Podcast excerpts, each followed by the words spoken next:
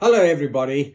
Uh, once again, welcome to our fourth part in our studies of the book of Revelation. May I remind you that if you would like to catch up with part one, two, and three, then do go to my website or my Facebook page and you can find those there and uh, you can catch up with everything we've been saying about the book of Revelation.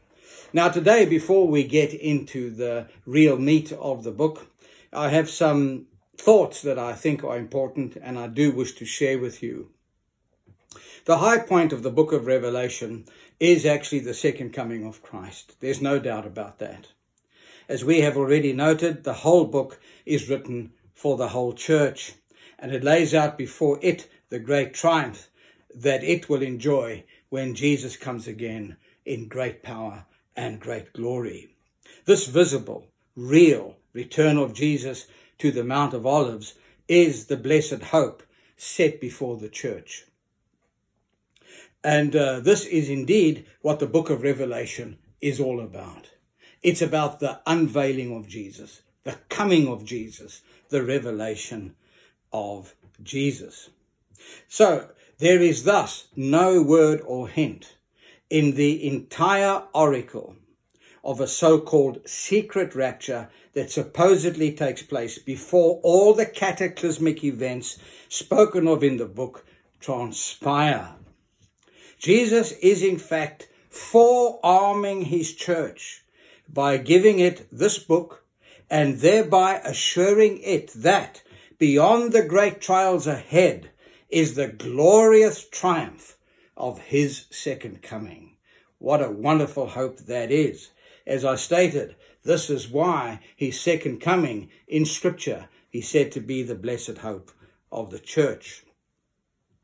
According to the book, then, and this is extremely important, the day of the Lord, which is spoken about everywhere in the Scripture as a day of wrath, takes place on the day of Jesus' physical and real second coming in power and glory.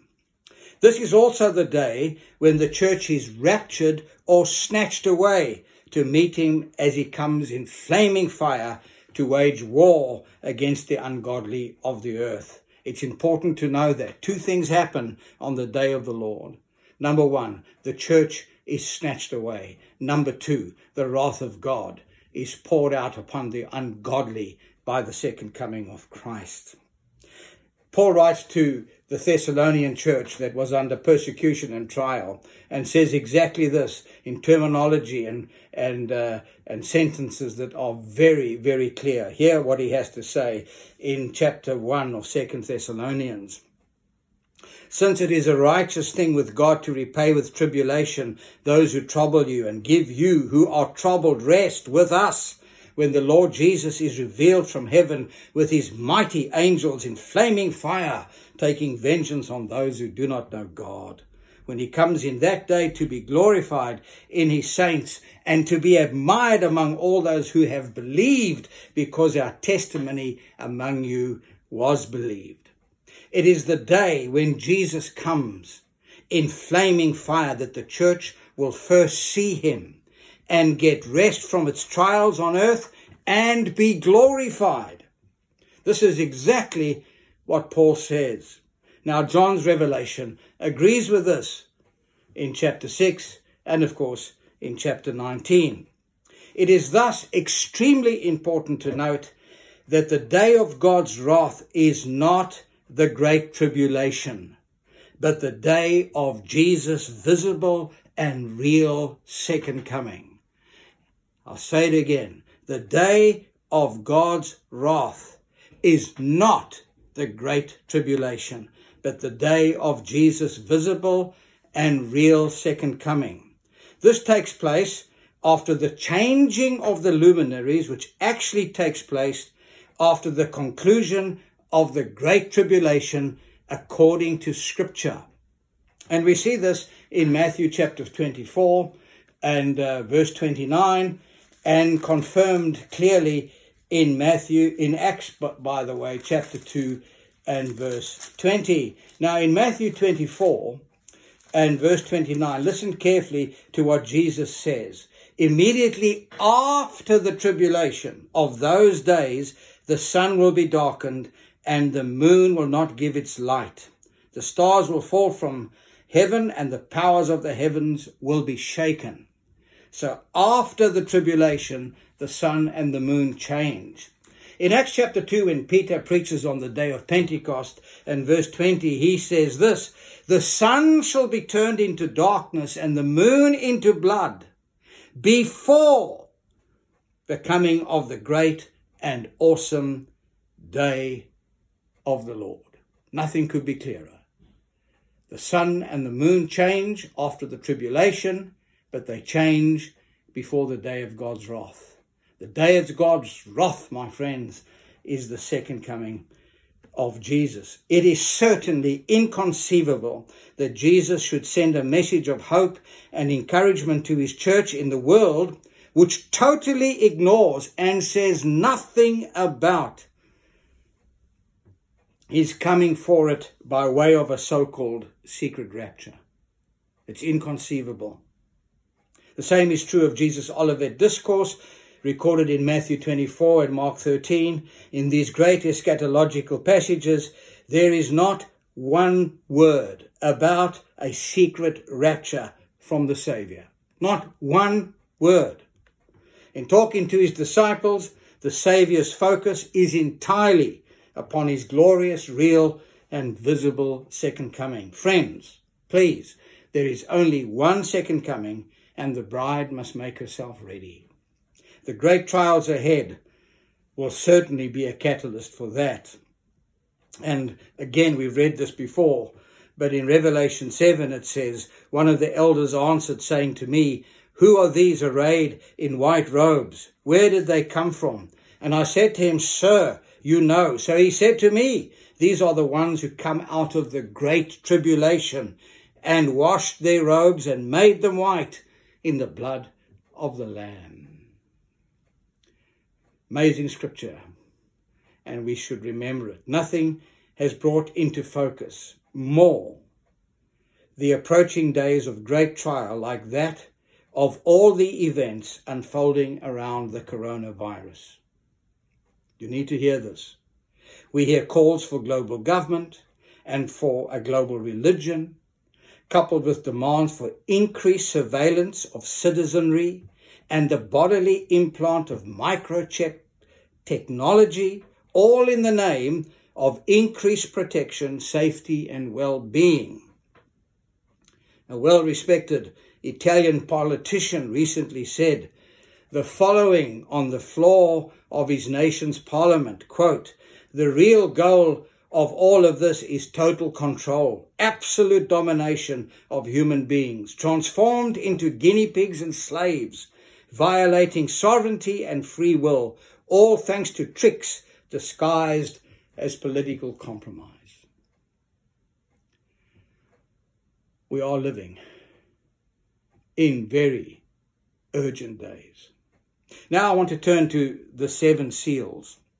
And this is in chapter 6 through to chapter 8 and verse 1 of the book. And I want to go through the seven seals briefly. And we find them recorded, of course, in Revelation chapter 6. And if you have your Bible, you may want to look at that. But we have the beginning of these seals recorded uh, in this chapter and beyond.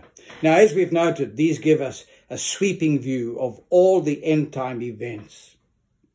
Much like Matthew 24 and Mark 13, and they are also very similar to these great chapters in content. We have also noted in our previous study together that the seven seals constitute the title deed to earth and all that is in it, since it was purchased with Jesus' blood. He paid, as Mark's gospel says, the ransom price for it on the cross. And this then paves the way for him to open the seals and finally take possession of that which is his, including the church by her resurrection from the dead.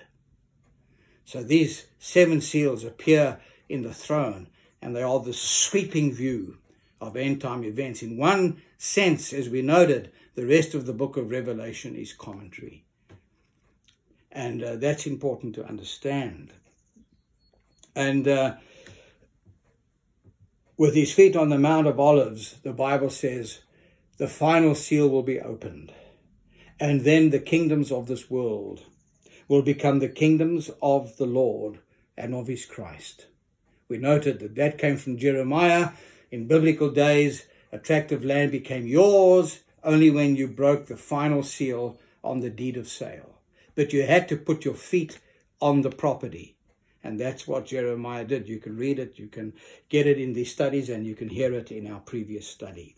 So these are the seals about which John speaks. The first seal alerts us to the fact that a great all conquering deception awaits the world in that an antichrist, global ruler, cloaked in the white robes of innocence, will arise, rule all nations, and bring them into devilish bondage and destruction. His anger will particularly be aimed at the church of Jesus Christ and the nation of Israel. We will say more about this later. But we should note that the spirit of Antichrist is strongly present in the world today. That's the first rider. The second seal is uh, the arrival of a red horse, a fiery red horse, a symbol of blood. And this rider goes out to foster war across the earth. He wields a great sword and this confirms Jesus' warning in Matthew 24 that the end time will be characterized by wars and rumors of wars, especially at a time when leaders proclaim peace, peace. So we have this warning that war and conflict will be around right up until the day of Jesus coming. The third seal this seal is interesting because it predicts a global economic meltdown leading to starvation and hyperinflation, all represented by a black horse and its rider. We should all take note of this and endeavor to be free from debt, financially secure, and as independent as possible. We need to hear this warning today. We absolutely need to hear it. The book of Revelation is not there for our interest. It's to forearm us. It's to warn us. It's to prepare us. And we need to hear this message that we need to be free from debt. And we need uh, to be financially secure as much as possible and independent. This financial meltdown is definitely coming and actually may have already started. Across the world, nations are now plunging into economic depression because of this virus. The fourth seal here, a pale or grey horse is seen representing death and the place of the shadowy dead, Hades, death and Hades. This rider will bring global chaos to millions across the globe, and we are told that two billion people will die from all manner of evils, including war, hunger, plagues, and wild animals. These are the ungodly who have never yielded their lives to Jesus. We need to understand this. This is not a game. This might sound fantastic, but you know, friends, many of the predictions of the book of Revelation sounded fantastic until today. Suddenly, its truth is coming before our eyes with a startling reality. The fifth seal. The final days leading up to the second coming of Jesus or his revelation will be characterized by a vicious persecution of the church. And so the souls of the martyred saints are seen here in heaven, beseeching their Lord to avenge their blood so spilt on the earth. They are told to be patient until all those appointed to martyrdom are gathered in. Now, this terminology is interesting because it conveys the thought that the will and the purpose of God actually is also involved in this persecution, since it no doubt contributes to the purification of his people. We've dealt with that in our previous studies.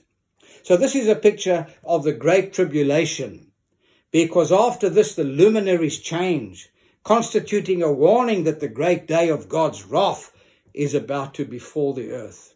We have here a biblical truth. Listen to me, friends. We have here a biblical truth. Not many in the wider church are prepared to entertain. And that brings us to the sixth seal. Here, the sign of the coming of Christ appears. In that, as we've already noted in this study, the moon turns blood red and the sun turns black like sackcloth. In addition, the stars of heaven fall and the sky rolls back like a scroll, revealing the oncoming arrival of the Son of God, the Son of Man. What a wonderful picture! The small and the great, we are told, and the armies of the world and the masses all together recognize in this sign that the day of wrath is upon them, and they call out to the mountains to hide them from the wrath of the Lamb. This is a picture of the great day of the Lord about which Scripture speaks everywhere. This also harmonizes with that which Jesus said in Matthew 24, and we can read it in verses 29 to 31. So we go back to Jesus' Olivet Discourse and what is said in this passage of Revelation and the sixth seal harmonizes completely with what Jesus says. Immediately after the tribulation of those days, the sun will be darkened and the moon will not give its light. The stars will fall from heaven and the powers of the heaven heavens will be shaken. Then the sign of the Son of Man will appear in heaven, and then all tribes of the earth will mourn and they will see the Son of Man coming on the clouds of heaven with power and great glory, and he will send his angels with a great sound of a trumpet, and they will gather together his elect from the four winds from one end of heaven to the other. A wonderful picture. The day of God's wrath, but the rapture, the snatching away of his church with the sound of a great trumpet. In Revelation 6, that picture is painted in another way, and we should quickly read it. And uh, so we go to this sixth seal in Revelation 6 and listen to this. I looked when he opened the sixth seal, and behold, there was a great earthquake. The sun became black as sackcloth of hair, and the moon became like blood. Exactly what Jesus said. And the stars of the heaven fell to the earth as a fig tree drops its late figs when it is shaken by a mighty wind. Same thing that Jesus said. Then the sky receded as a scroll when it is rolled up, and every mountain and island was moved out of its place, and the kings of the earth, the great men, the rich men, the commanders, the mighty men, every slave, every free man, hid themselves in the caves and in the rocks of the mountains, and said to the mountains and rocks, Fall on us and hide us from the face of him who sits on the throne and from what? The wrath of the Lamb. Why? Because the great day of his wrath has come. And who is able to stand? The great day of his wrath, dear friends, is the day of Jesus coming. You cannot get it clearer. It's exactly what Jesus said in Matthew 24. It's no surprise because Scripture does not contradict Scripture. So it's to be noted that it is on this day that Jesus gathers his elect, that is his church, from the four corners of the earth. This is the final saga of the present order of things. His revelation, his second coming, has been accomplished. Wonderful. And that's with the breaking of the sixth seal. And then the seventh seal. Heaven falls silent because everything is accomplished. The Bible says heaven becomes quiet. It's all done. Christ has finally overcome the world, and his people will rule and reign with him forever, world without end. However, between the breaking of the sixth and the seventh seal is an interlude in Revelation chapter 7 down to verse chapter 8 verse 1 wherein the triumph of Christ of all ages is pictured meaning that a multitude that no man can count and built on a Jewish spiritual foundation is seen in the presence of God giving him glory and honor for the great redemptive work that he has wrought in Christ on their behalf these we are told shall neither hunger any more nor thirst any more. The sun shall not strike them, nor any heat. For the Lamb, who is in the midst of the throne, will shepherd them and lead them to living fountains of water. And God will wipe away every tear from their eyes. So be it. Maranatha. This is Malcolm Hedding.